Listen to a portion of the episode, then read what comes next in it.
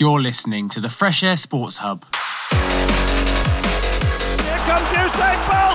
Usain Bolt storming through, he takes it again! Down goes Fraser! Down goes Fraser! He hits one! Oh, what a goal! It's Lillard, he got the shot off! Lillard, goal! Live on freshair.org.uk. Hello, welcome to this week's Sports Hub Show on Fresh Air. I'm Peter Johnson, joined as usual by Alfie Steiner. This week we'll be reviewing last weekend's Premier League action and European football, as well as looking ahead to the following week when we do it all again over the next 7 days. For once, we get to start on a positive note for Alfie with an Arsenal win away against Leicester. First away win against a team in the top three since January 2015. And the first victory against Leicester in the league since October 2018. The Arteta revolution is now in full swing, clearly. Wow. So you're coming from behind, completely blunting Rodgers' tactics. Generally an incredibly encouraging performance, wasn't it, Alfie? Yeah, it really was. Just, I understand where you're coming from, for saying that for once Arsenal can celebrate a win. Makes us sound like we're, never winning, which... It's just last time you won, we didn't get to do a show, so it's been a while since we've been able to talk about one, but... Yeah, when we beat Leeds 4-2, yeah, it's very true. But yeah, this was much needed and very welcome. And sort of a bit of a surprise, to be fair, because there was a lot of rotation in the side, having had quite a dramatic and draining second leg against Benfica a couple of days before, which obviously went our way in the end, but obviously had to rotate. We've had about 4 games in the last 10 days. And yeah, it was. I woke up on Sunday morning and I thoroughly enjoyed myself after about 20 minutes, because the first 20, conceding an early goal again, looked like it was going to be a classic Arsenal, shooting ourselves in the foot post-European performance. But it turned out to be very different to what I'd anticipated. Yeah, we'll come on to talk about the European football just in a little while. Obviously, just focusing on this game that we had at the weekend, we've criticised players the likes of Willian, Pepe, Lacazette, David Luiz, obviously, over the last few weeks. But they were actually the players who made that win, weren't they, really? The players who've not been on the top of the game so far the last few months. Yeah, I mean, Nicola Pepe obviously had started to show signs that he was really starting to... find his feet, and Arteta was trusting him, and then he sort of missed out for a few weeks. Came back in today, against Leicester on the weekend, and he did brilliantly. He had Luke Thomas, their young fullback, on toast. Willian was his his best performance as an Arsenal shirt for sure. Finally looked like he'd remembered how to sprint. Looked like a player who was capable of running with the ball, taking people on. And like you say, Lacazette, Louise. Xhaka has been excellent since he got himself sent off for throttling a Burnley player. But yeah, all of these older, more experienced hands were showing that they can still contribute like they should. And I think that's promising, because we need to rotate. And yeah, like you say, it was really refreshing to see these guys sort of do the business for once. What did you think of the likes of Saka and Aubameyang were rested, which obviously is partly down to squad rotation? But does it suggest to you, because obviously Leicester are considerably higher in the league than Arsenal, it was on paper a very tough fixture, but it still rested the most informed players. Does that suggest that Arteta's mind's maybe not on the Premier League anymore? Or was it just a case of squad rotation? I think it definitely shows that the Europa League is somewhat of a priority. Not that means that he's not focusing on the Premier League. I think the most important thing is the rotation. Aubameyang and Saka had played plenty of minutes, and we're seeing it with all the sort of bigger teams at the moment. Rotation is sort of crucial, and it's just unsustainable to sort of ask these players, especially someone like Saka, who, is so young and he's played an unholy amount of minutes this season. You can't play him every game. You can't play him for 90 minutes 4 times in 10 days. So he must have just chosen to sort of go with this game to rest the big guns up top. I think also, again, knowing that he had these guys to call on, and earlier in the season, I think they weren't sort of competing for the places, but clearly he sort of trusts them enough to sort of come in on the basis of what he sees in training, and it paid off. And these guys look like they can sort of compete and come in, because there's just such a need for rotation these days with games sort of every 3 days or something.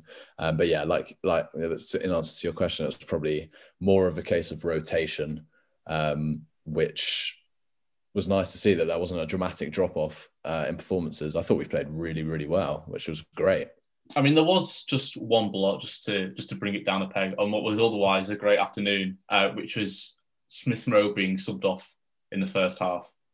Yeah, I mean, it sort of shows that this is sort of what can happen.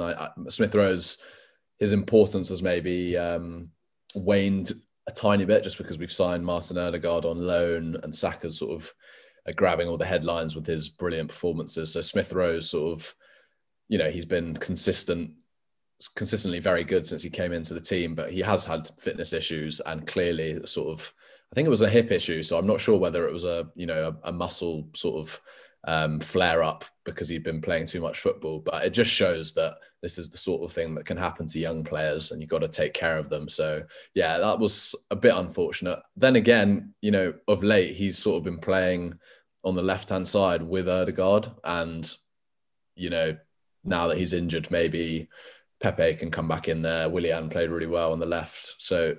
Again, it's not ideal, but you know, it opens up opportunities, and it goes to show if Smith Rowe got injured and you know Willian and Pepe were playing how they were a few months ago, then I'd be probably quite upset and not looking forward to seeing them play. But like we've seen on the weekend, it's exciting now. I mean, was that just a one-off performance, really, especially from Willian? We've seen Pepe gradually improve, but was it maybe a bit too early to get excited about Willian perhaps of hitting his previous form again, or are the signs that he is building towards the player that we know he can be? Well, it's a weird one because he came on when we were chasing a goal against Benfica, and myself included I was thinking, like, why on earth are you bringing on Willian instead of Pepe? He's not played a minute basically for about 2 months. He's shown that he can't contribute anything to the team. Then he set up Kieran Tierney for the goal, and maybe that was just a moment he needed to sort of, I don't know, refresh, reset. And he honestly, I don't want to get too excited because Willian doesn't excite me that much. I expect him to sort of fulfill a purpose and be consistent given where he is in his career, but it just looked like he was a completely different player. He looked lighter on his feet. He looked confident. Sort of the pressure was off his back. So I think that's really promising for him as a player and for us as well to sort of finally maybe get something back from him on the pitch, because it looked like it was disastrous and there was no way out. But good on him, and I guess credit to Arteta for sort of, you know, sticking at it, because I think you've probably picked up on the sort of Willian hate, you know, that sort of agenda building against him. So yeah, definitely. It's a different test entirely this weekend away against Burnley. I think everyone kind of knows what they're up against when they travel to Turf Moor. How do you see that going? Well, we would have had a week to rest and train, which again is not something that I think we've been accustomed to, or any team really at the moment has been accustomed to. So again, I think like we've been pretty decent on the road of late. I don't feel like that concerned about Burnley's threat, i.e. the difficulty they pose, sort of negating you from playing well as opposed to them playing well themselves. So yeah, I'm feeling confident because again, you know, we've won our last two games, really important games, and I mean, yeah, it would be great to take a win into, you know, the Olympiacos game. Then we've got the North London derby, I think, in a couple of weeks as well. So yeah, I'm confident. Arsenal have sort of come through this little period decently well, and yeah, I'm feeling confident, like you say. I'm glad to hear that for your. Your benefit. It's been a little while, but let's turn to Leicester now. It's, you know, it's fairly well documented they're a team that's been badly hit by injuries so far this season. I mean, they were lucky this weekend in the sense that United and Chelsea played each other, ground out, and was boring 0-0 of the season, which we'll maybe come on to. West Ham also defeated by City, so in that sense they didn't lose too much ground, but they are As you say, they drafted in Luke Thomas at fullback. They are very depleted at the moment, and they're running out of games if they do drop points to try and rectify it. Do you think that, I mean, they are still in the top four, but do you think they're up against it now? Well, you're forgetting that Arsenal have gained ground on them, so we'll be right in the heels now. Yeah, I mean, to be fair, like they have tended to do this over the last, I think, year or two. They've been, I mean, certainly last year they were flying high, and then a few injuries.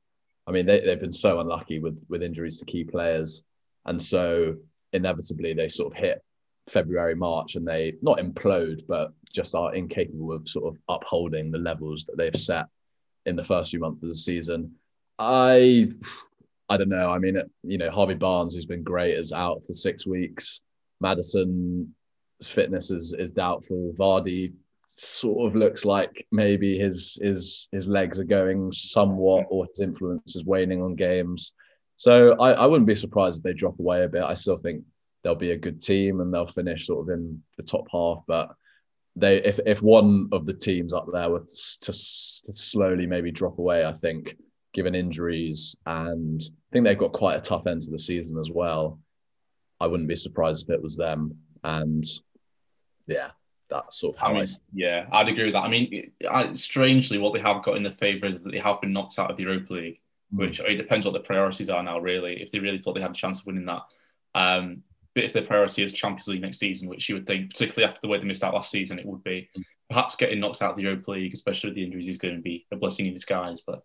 Well, it does just show, like, as much as Leicester have been I think we were talking about this last week, as much as Leicester have been a better side than Arsenal, for example, over the last couple of years, I guess what yesterday on our Sunday's game showed was that when they don't have their key personnel, they just don't have the sort of options, the depth. And I suppose people would have said that of Arsenal earlier in the season, but the likes of Pepe and Willian, Lacazette, able to come in and play actually really well, shows that maybe there is a gulf of quantity as opposed to quality between Leicester and the other teams. You know, they don't have the sort of budgets of other sides that they're competing with. They always seem like they're sort of outdoing themselves. So yeah, look, everyone loves Leicester. It's hard not to like them.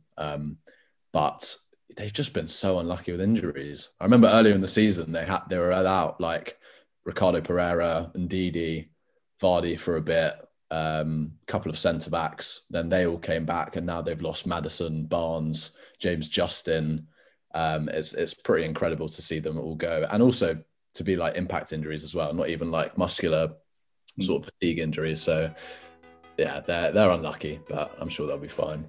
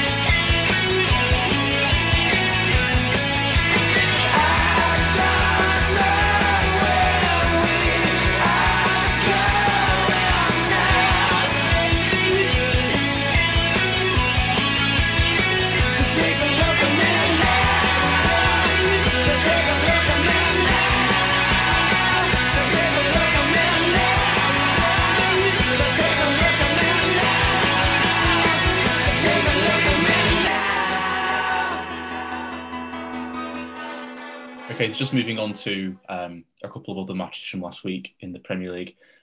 It's not a match we would traditionally have talked about, I think, looking at the fixtures this weekend, but I don't think we can leave West Brom against Brighton going unnoticed. I think, well, that was the game which saw this weekend's baffling decision with Lee Mason. He avoided too much criticism, which I'm glad to see, because everyone's prone to mistake, and I think he just had a bit of a brain fade in the moment. But I mean, what was your take on the incident in general? Well, I mean, I watched it back, and so there was a free kick for Brighton. He blew the whistle.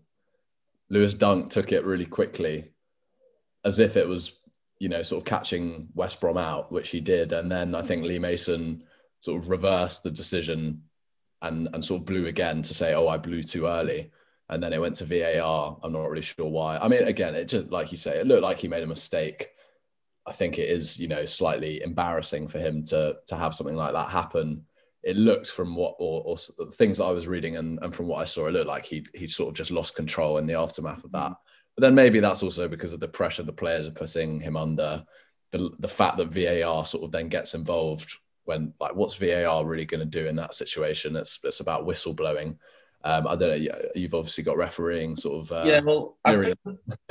I think the point at which he lost it was when he awarded the goal.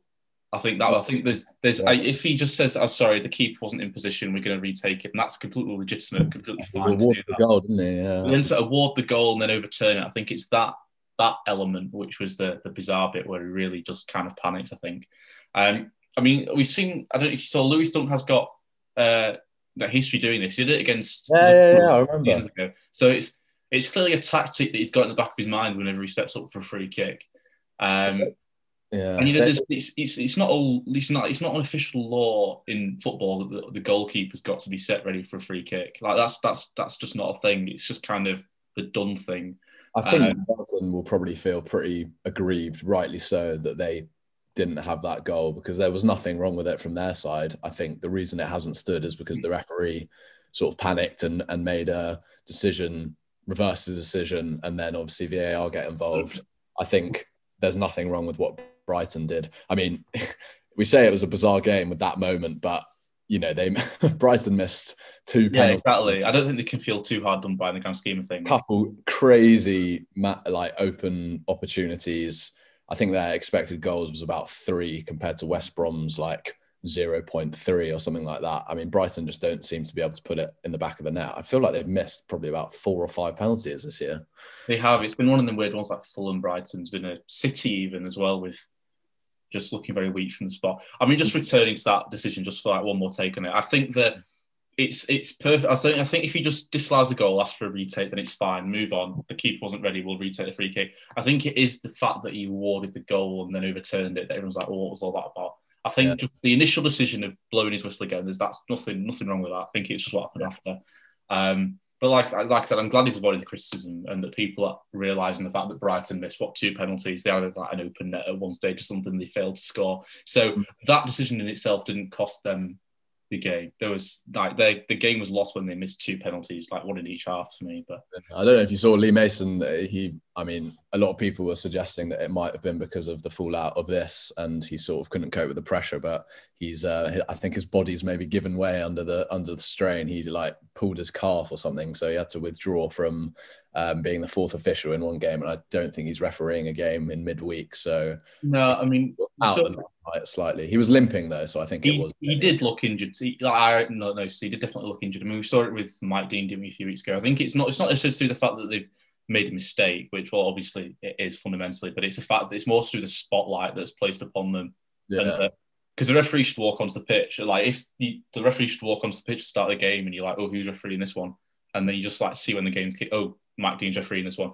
But if all the talk before the game's like, "Oh, Lee Mason, he made a massive mistake last week, and now he's refereeing this game tonight," and like all the attention of the ref before the start, I think that's maybe, you know, that came up not so much about the referee, but I don't know if you saw the post-match interview with Solskjaer and Luke Shaw about the possible handball from Chelsea, and they were sort of talking about how maybe what the referee had been influenced by, you know, the chat before the game and sort of things, various things going up on Chelsea's website. I think at the moment, especially when fans aren't allowed in stadiums and all of their sort of discourse is taking place on Twitter or, you know, social media, it can sort of draw attention to these decisions. And I guess referees are sort of vulnerable to that because they're almost like figureheads of VAR and, you know, fans venting their frustrations at them. So I think it's quite a tough job to be a referee at the moment.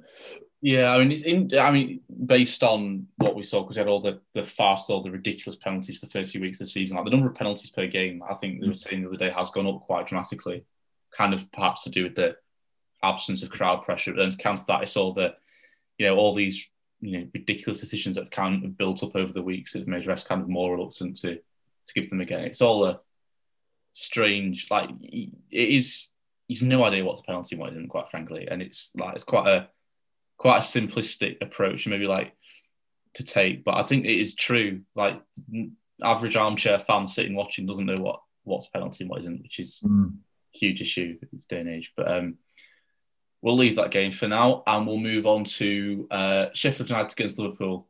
One more game worth talking about from the weekend just gone. You don't want to talk about Chelsea, Man United. I mean, if you want to try and talk about that, then, you know, you're more than welcome. But I'm more interested in games in which there were goals. And I think we've already had a discussion this season about a 0-0 between Chelsea and Man United, to be fair. Yeah, let's just deal with that now, shall we? In all the games that United have played against Big Six sides this season, or the traditional Big Six, they've lost 6-1 against Spurs, 1-0 against Arsenal, and drawn the other 6 0-0, which I think speaks volumes, really. And I think credit to Solskjaer for having gone a year unbeaten away from home and for having United second in the league. But I think if you're just going to... There's been too many 0-0 streaks to be a fluke now. Like, if you just get 1 or 2 0-0s, but there's been that many now that if he's clearly setting up, like, quite content with a 0-0, which is just for the league incredible. The side sitting second in the Premier League shouldn't be happy for a 0-0 against its biggest rivals, for me. But. Yeah, that's fair enough. I think from my point of view, obviously I'm not a Manchester United fan, but I look at it and I think, well, yeah, I can see why maybe Manchester United fans are slightly frustrated, but I don't know. Like, maybe you can expect more from United, but on the basis of what I see from them week in, week out, I sort of don't expect them to play that well against these teams. And I know maybe last season they were doing it a bit better, but I don't know. I think it's a difficult one. It's sort of how much are you demanding? Are you demanding that, you know, if United are winning all these games, if they've won these games, basically they're probably, you know, they're probably equal with Manchester City, and it would be a proper title race. But there's a reason that City are sort of 12 points ahead. It's because they're just better than Manchester United, and I think you sort of deserve to be maybe where you are. And, and yeah, anyway, you say, I'm sure United fans are more frustrated because they see the potential.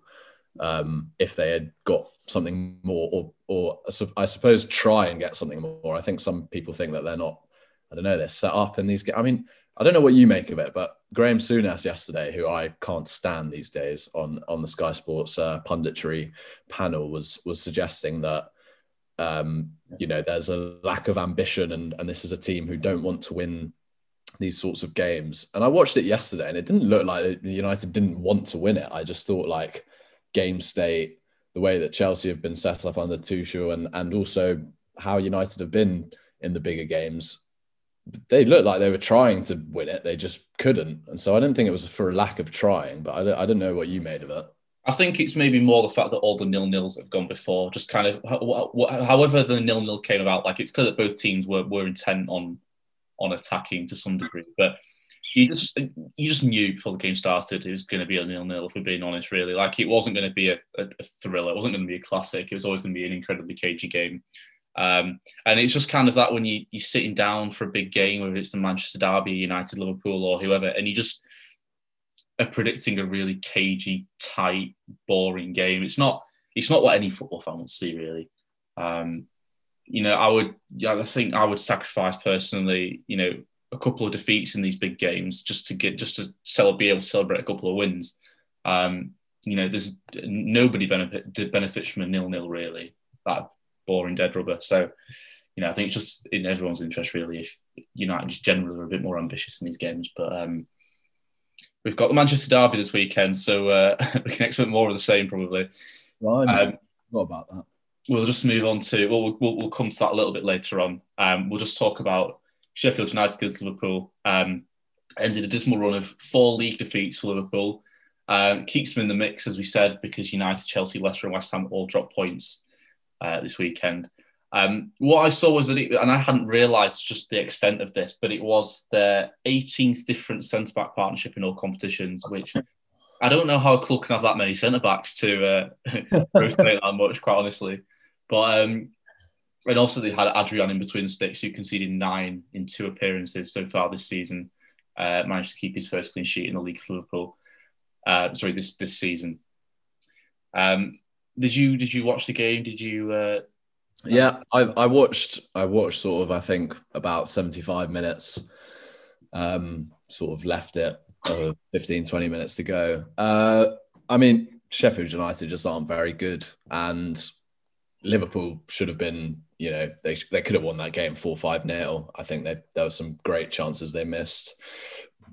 Like you say, yeah, the sort of the varying centre-back pairings. I mean, again, if against any side it's going to come off or you'll get away with it, it will be against Sheffield United. Oh, yeah. Yeah. So, and even having Adrian in goal, I mean, I think they looked decent, not great, but like you say, they're sort of a couple of points away from 4th or something like that. I mean, it was kind of performance you'd expect to see, on a regular day. The champions rock up against the side, bottom of the league, and however many injuries they've got, grind out a result. There was nothing particularly at all surprising about the game, really. It was, just ended a pretty terrible run, which maybe meant that there was some kind of hope for Sheffield United of, repeating the miracle they performed at Old Trafford. But, against champions, they're all going to be up against it. We'll move on to European football now. We had obviously a few games in the Champions League last week, some first legs. We had Atletico against Chelsea. It wasn't the most thrilling spectacle, aside from Giroud's wonder goal, which honestly I was glad to see after seeing Simeone playing 6 at the back after 5 minutes, which just seemed like an absolute crime against football. I was pretty delighted that Chelsea managed to nick it in the end.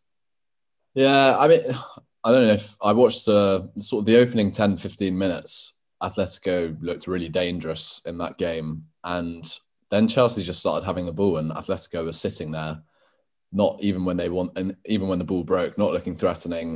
And I thought to myself straight away, like, Chelsea can win this game. And as much as it would come out as a brilliant result, I think Atletico in these sorts of circumstances, I mean, they've sort of faltered just slightly at the league, or at least I think they lost last week and then lost to Chelsea. And we have seen that, like you say, when they sort of revert back to the Simeone, defend the goal at all costs, not really do anything going forward, it can be quite difficult to watch and enjoy as a neutral. But yeah, Chelsea deserved it. And I think of all people that anyone would want to see score a goal, it's Olivier Giroud up top. I mean, even as an Arsenal fan, I love to see him do well, unless he's scoring against us in the Europa League final, basically tearing us apart. But apart from that, everyone sort of writes him off all the time. He gets dropped. He doesn't play football for about 6 months. He comes back. He wins the World Cup. He, wins trophies and scores overhead kicks. So it's difficult not to really like the guy. It was a great goal as well. I mean, I did want to ask you that. What are your feelings whenever you see Giroud putting in a shift for Chelsea? I think I've done on so many occasions, and kind of relative to how Arsenal have struggled at times this season. Do you still feel he could have been an asset to Arsenal? Or do you think he would have continued just to struggle to get into the team? He absolutely could have been an asset. I think the problem was that whilst we had Giroud, he was basically our number one striker. I know we had Alexis Sanchez sort of as our main forward, but there was no one else really. I mean, Danny Welbeck, but he was never really fit.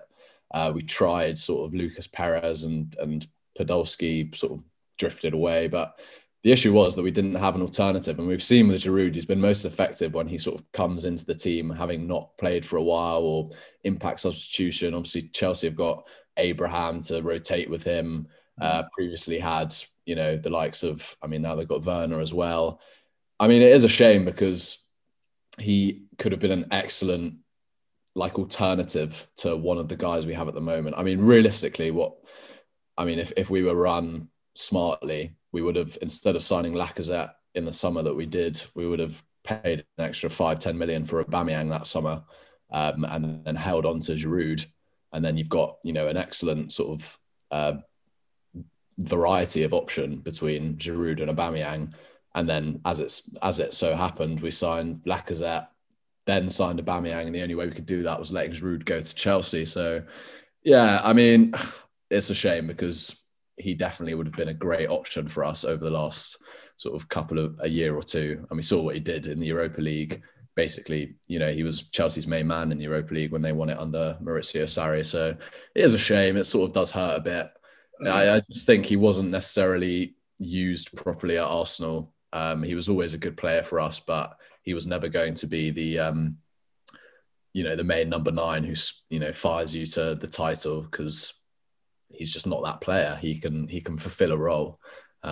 But yeah, no, it's good to see him doing well. And, you know, even I think he's like 34 now. He's sort of a glamorous, still doing his business at this age. So yeah, good on him. Let's just turn to the other Champions League fixture involving an English side this week, which was Mönchengladbach 0, Man City 2. Now, quite honestly, I don't think we can say that I was expected there'd be any other results to that game, which made it 19 straight wins in a row for City, which has since become 20 after they beat West Ham. And Guardiola, as of yet, hasn't started to overthink himself in the Champions League, which is something that you're always wondering when that's going to come, at what stage he's going to start trying to be a bit too clever. But it was a routine victory in the end, wasn't it, really? Yeah, I don't think anyone was expecting much else. I mean, the result wasn't surprising. The fact that Kevin De Bruyne didn't get on for a minute, maybe that's just easing him back in. I know he played 90 minutes at the weekend against West Ham. But yeah, this sort of game is not going to trouble Manchester City. It's when they start playing the bigger European sides and sort of seeing how Guardiola will deal with that, because he always seems to, like you say, go against what's been working for him. And, you know, City are such a good side at the moment, but guaranteed when they play a bigger European side, when the stakes get so high, I think Guardiola always, like you say, tries to outmaneuver himself, really.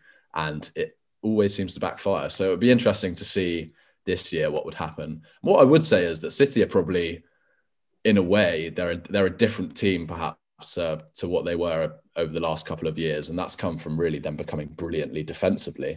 And so when you have that as a platform, maybe you don't need to alter the approach so much in these games. So I wouldn't be surprised if they I mean, it's there for them to win this year. So Guardiola, I think, just should trust in his players and the system he's got going now.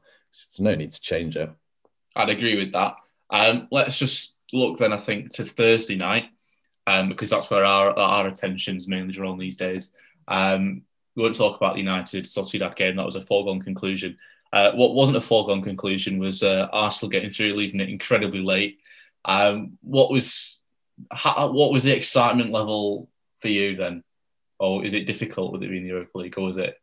No, I mean, it was quite. I mean, I didn't feel that excited. I mean, it was a weird game because we sort of went 1-0 up, but I really felt we were not playing well at all, while still being the better team and deserving to probably go through in the end, because Benfica did little to next to nothing throughout the two legs.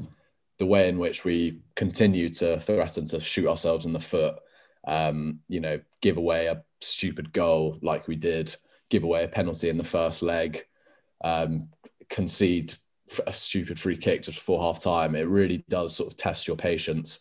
I was thinking at one point, I was like, when they went 2-1 up, and it looked as if we were down and out, and I thought, you know what, we might have been the better team, but we don't deserve this. This really sort of shows where we are right now. And, you know, credit to the players, Tierney sort of pulled it back, and then Aubameyang scored the late winner. It was more a sense of relief and a bit of shock, to be honest, because I really didn't think given how we'd let ourselves concede that we'd come back from that, because I've just seen it too many times. But hopefully, touch wood, that's all out of system now, because I really don't want to have to go through that when the stakes are a bit higher. I guess I felt less, into the game and involved because it was the round of 32 in the Europa League. So if we're not good enough to get through that, then whatever, you know. Well, you've got your annual two-leg fixture against Olympiacos to look forward to. Well, yeah. So we'll see how that one goes. It's a strange... When was the last time you had a season without playing Olympiacos from memory? Like, it's just one of them quirks in the world of football, isn't it? But we had them obviously last year, and we crashed out to them in the round of 32. We seemed to get them always in group stages, even when we were back in the Champions League way back when. So yeah, they seem to be, and now obviously Socrates has played for Olympiacos, so we'll be facing up against him in next week. So that's exciting.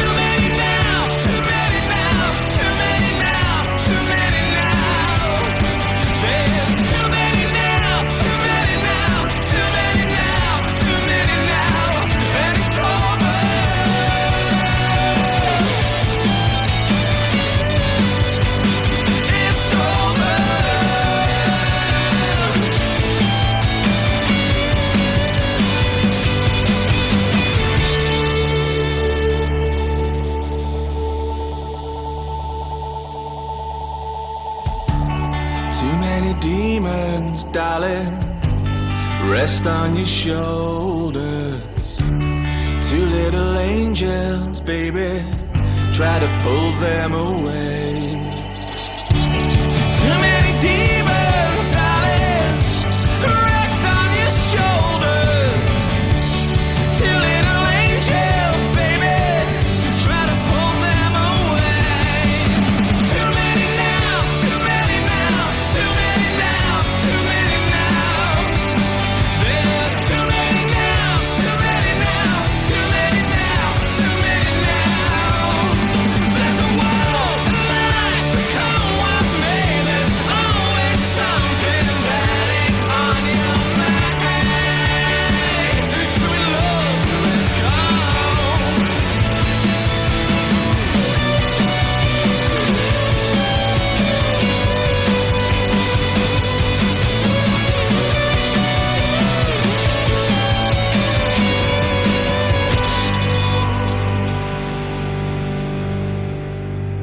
So there's 1 and a bit rounds of Premier League fixtures over the next 7 days. We've got obviously a full round of fixtures at the weekend, but there's a lot of games in hand going on between now and then. It's one of those weird ones where it's that stage of the season where every single team seems to play a different number of games because of cup commitments and games being cancelled because of COVID, things like that. So it's just kind of really a week to start putting that right. I think the biggest one out of all those is, well, by some distance, on Thursday evening, Liverpool against Chelsea, which seems a really tough one to call for me. This Liverpool obviously on a dismal run at home, but you know they sort of the rot of the weekend. Chelsea have been solid under Tuchel, only conceded 2, but they don't look particularly explosive in attack. I think they're yet to score more than 2 in a game, and I do wonder kind of how capable they are really of maximising Liverpool's defensive weakness. Yeah, it seems to be the case that as much as Liverpool have been on a bad run, they sort of struggled most against the teams who sit back, the smaller teams.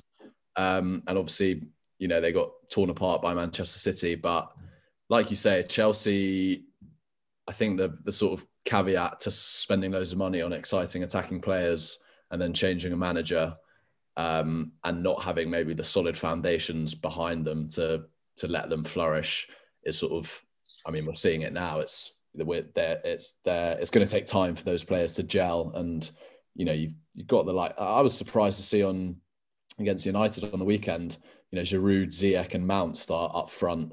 And you've got like, obviously Havertz has been out injured. Werner, not really been in great form. Pulisic as well. So yeah, I mean, I don't know. I think they'll be very solid against Liverpool, perhaps maybe behave more like one of the smaller teams, sit back and hopefully wait to pounce upon Liverpool's inevitable mistake or sort of going for the game later on. But it's a difficult one to call because neither side, I guess you'd say Chelsea are in better form, but Liverpool are probably still the better team altogether. Yeah. But I don't know what you think. I mean, we saw Tuchel, obviously the game itself wasn't great overall, but we did comment on the fact that in the game against United, both teams they showed some attacking intent. Perhaps in Chelsea's case, that was more out of necessity, starting the game 6 points behind United. And obviously it was a great opportunity to try and close that gap. But we've, on the flip side, I've seen games against like the game against Spurs, for example, which was far more cautious. And I wonder if with Liverpool being so much closer to Chelsea in the table, if it might be a little bit more of a case of reverting to that and playing, as you said, a little bit more or far more cautiously. Yeah, I wouldn't be surprised to see that. And I guess, again, like Chelsea are sort of in a position where drawing against Liverpool and United are points sort of gained in a way because the teams around them are also dropping points. And I think, yeah, Liverpool need to win this game more than Chelsea. So that's the sort of game state that both the teams go into. And yeah, it will be an interesting matchup. Can Liverpool sort of do something at home against a bigger team? Obviously, Tuchel and Klopp, both, you know, ex-Dortmund sort of the same school of management. And yeah, it'll be interesting to see what happens in that one. There is also this week, before we next meet, the small matter of Man City against Man United on Sunday, which perhaps doesn't kind of have the glitz and glamour you may usually associate with that game for a number of reasons. I mean, the first derby this season, there was huge anticipation and it was, to all intents and purposes, the worst league game of this season, just at all. It was the most boring 0-0. Since then, City have won 20 games in a row. They're well clear at the top of the league. I think for me that the main point of interest for me is we've got two big records at stake here. We've got United have gone over a year undefeated away from home. Bruno Fernandes, since he signed for United haven't lost a game away from home in the league. Crazy. You know, so he's at 21 games now. City, meanwhile, obviously are on this incredible 20 games in a row, 20 wins in a row, could become 21 tonight against Wolves. So assuming they do beat Wolves tonight or tomorrow night, depending on when the show goes out. Whether they beat Wolves or not, we've got potentially two huge records going up against one another here. Which one do you think? Because only one of them can remain. They can't both remain. Which one do you see staying intact? I mean, you'd probably put your money on Manchester City, wouldn't you? I think. Yeah, I would say so. Having said that, you know, I don't know. United do have a tendency to be able to get at City. And I think Guardiola's really, I mean, at least earlier in the season, he was really conscious of you know, bigger teams, and certainly Man United on the basis of last year being able to sort of get at City and really hurt them on the counter-attack and win games. And I think that's sort of in part what influenced them to revert to a more defensive-minded approach. Having said that, they've now basically completed, you know, sort of building that approach, and now they're an excellent side who can score loads of goals and also be defensively solid. So I think, yeah, my money would be on City to win the game, but I wouldn't be surprised if a draw. You know, it seems like these records, like you say, one of them's got to end.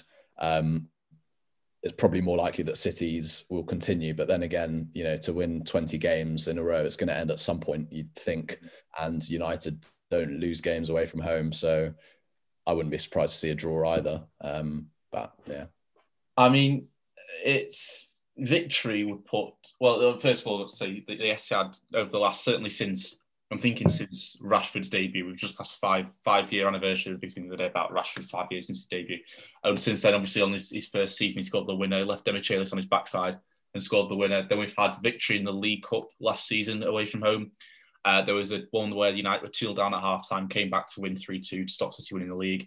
And then there was last season as well, victory in the league. So the Etihad hasn't been particularly the most troubling place for United to go as an away team. I would hesitate to suggest that's probably a little bit different this season. But this season, there is the fact that victory would put City 15 points clear of United, could see United slip down to third, and would really be on the cusp of dropping out of the top four positions with one more bad result. So it's my personal feeling, particularly all kind of the negativity surrounding yet another 0-0 draw against a big team. Solskjaer's got to go out and win this for me personally. No pressure.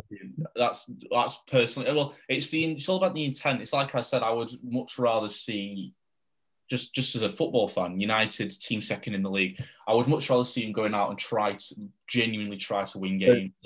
So you'd rather United lose, but sort of go for it in a different way. You know, lose like 2-3-1. I would rather United went down fighting than grind out on 0-0. I don't see any benefit to a 0-0. I mean, the league is reasonably close, but come the end of the season, what's 1 point?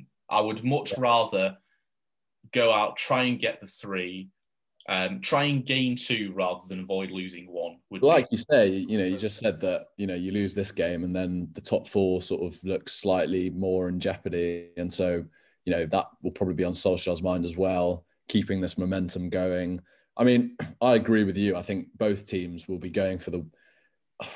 Both teams would probably be fine with a draw, but the football fans like to think of a narrative that sort of suits our you know, fantasies, and you know, City sort of winning the game and then that's 15 points clear. That's the title there. So it would be like a sort of symbolic moment. Or if United finally beat a big team, you know, put this 0-0 record to rest, show that they can do it, end City's record, that would also be, what a story that would be. In reality, you know, I think both managers, with so much at stake, and you know, reputation and bragging rights, I think, you know, it is inevitable that a draw and that sort of result comes into question. But like you say, I think a lot of United fans would rather see the team sort of go for it and then lose. But then again, you know what City can do when you know, teams are exposed. So it's a really difficult one to think about from Solskjaer's perspective, because I don't really know what the right thing is to do. But you reckon that he should just go for it? And my view is that if you try and defend against City, the more the ball you give to City, like the more they're playing into your hands. Like, if there's any team capable of breaking down a defensive team, then it's quite clearly Man City. So by just letting them have the ball, what you're doing is you're limiting your own opportunities to go up to the end and score, and you're also giving them as much time as they need to, you know, put it in your net. So I think, you know, it's best to just play them at their own game. Personally, I agree with you, but you know, I think the sort of anyone saying, oh, you can't let City have the ball, but like, it's not really, no one really has the choice. No. But it's all about, I'm not sure how much pressure does this defence get put under? I mean, obviously it's a very solid defence, Diaz and Stone, the centre back, but do they ever get tested? Someone needs to go out and test them. To be fair, like we saw when I don't know if you watched the West Ham City game or caught any of it, but West Ham, as much as not having the ball, they really did threaten the City defence. I think, you know, they created the number of big chances that City have conceded in the last, 10 games or something like that. They really drove at the City defence. Lingard sort of... Yeah, so continues. Yeah, and getting shots away in the box. So they are sort of, they've conceded a couple of goals of late. So, yeah, I think that should probably be the blueprint. If West Ham can sort of concede two, mind you, from, corners and both their centre-backs scoring against West Ham, but also give City some problems defensively, then United should also probably take stock in what David Moyes has done against... Well, I would agree, exactly. Which is slightly ironic to be coming back around to trying to play David Moyes style. Copy David Moyes and Jesse Lingard is what you should do. Well, it's just one of them seasons. Like, that's probably one of the least surprising things we've said on the show, given kind of man of the season's gone. But I do agree completely with that. Having said that, I've got to say, as usual, a 0-0 wouldn't surprise me in the slightest. But we'll wait and see on that one. It's not the most hotly anticipated Manchester derby of all time, I don't think, with all kind of, City 15 points clear, kind of United's habit of getting 0-0s. But we'll wait and see on that one. Next week, obviously, we'll be able to reflect on it. We'll have had these midweek Premier League fixtures. We'll be looking forward to some Champions League and Europa League again. We'll be back. Woo. So, yeah, we've got all that to come next week. I think we'll leave it there for tonight, though, so I can get a couple of songs in as well. Yeah, everyone else's highlight of the show is the songs, probably. But so I'll squeeze in a couple of them and we'll leave it there. So thanks again for joining me, Alfie. Good chat again, and we'll see you next week. Thanks for listening. Bye-bye.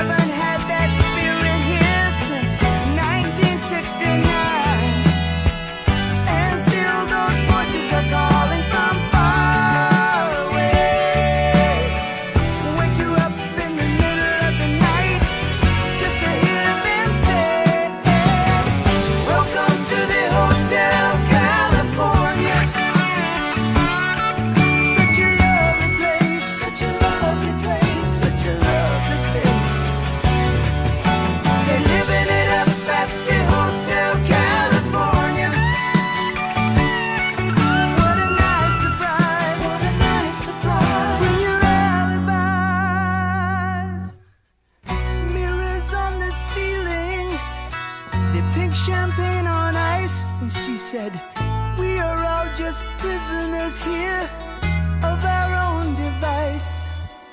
And in the master's chambers, they're gathered for the feast. They stab it with their stealing eyes, but they just can't kill the beast.